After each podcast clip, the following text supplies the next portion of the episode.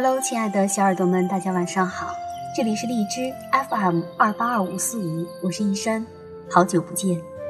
今天同大家共同分享一篇文章，题目叫做《美到骨子里的女人都喜欢花时间做这件事儿》。奇葩说里，姜思达说：“你可以一天整成一个范冰冰，但不能一天读成一个林徽因。”范冰冰是谁？作者惋惜说。范冰冰三个字已经不是一个人名，而是一个符号，代表着美艳绝伦、野心勃勃以及妖媚横生。她的脸被当成了整容模板，她一天敷好几张面膜的梗也在各种面膜广告当中流传。但若是不努力，只靠脸能赢吗？从小丫鬟到自称豪门的范爷，被记者采访时给出了答案：漂亮的人也需要拼命。只有天真的年轻姑娘才会相信，女人靠一张脸就能行走江湖。所以，无论被人如何诟病，有一点很明确：范冰冰绝不仅是个花瓶。再来看林徽因，她的相貌在当时不是数一数二，但却被称为民国第一女神。梁思成、徐志摩、金岳霖三大才子都被她所吸引。什么原因？林语堂给出了解释。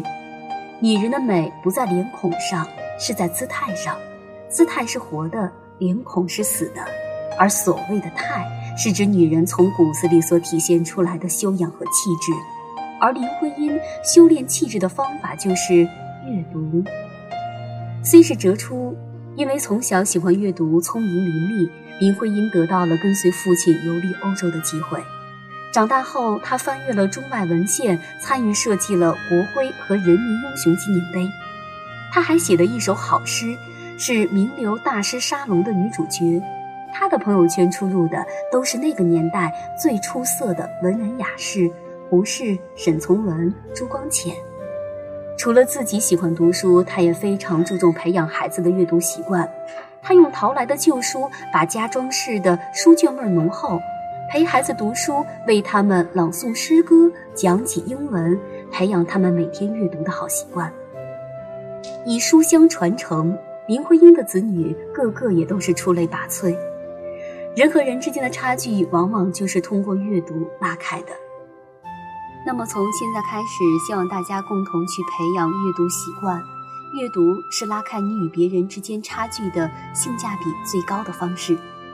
好了，今天的节目到这里就结束了，在这里祝大家晚安。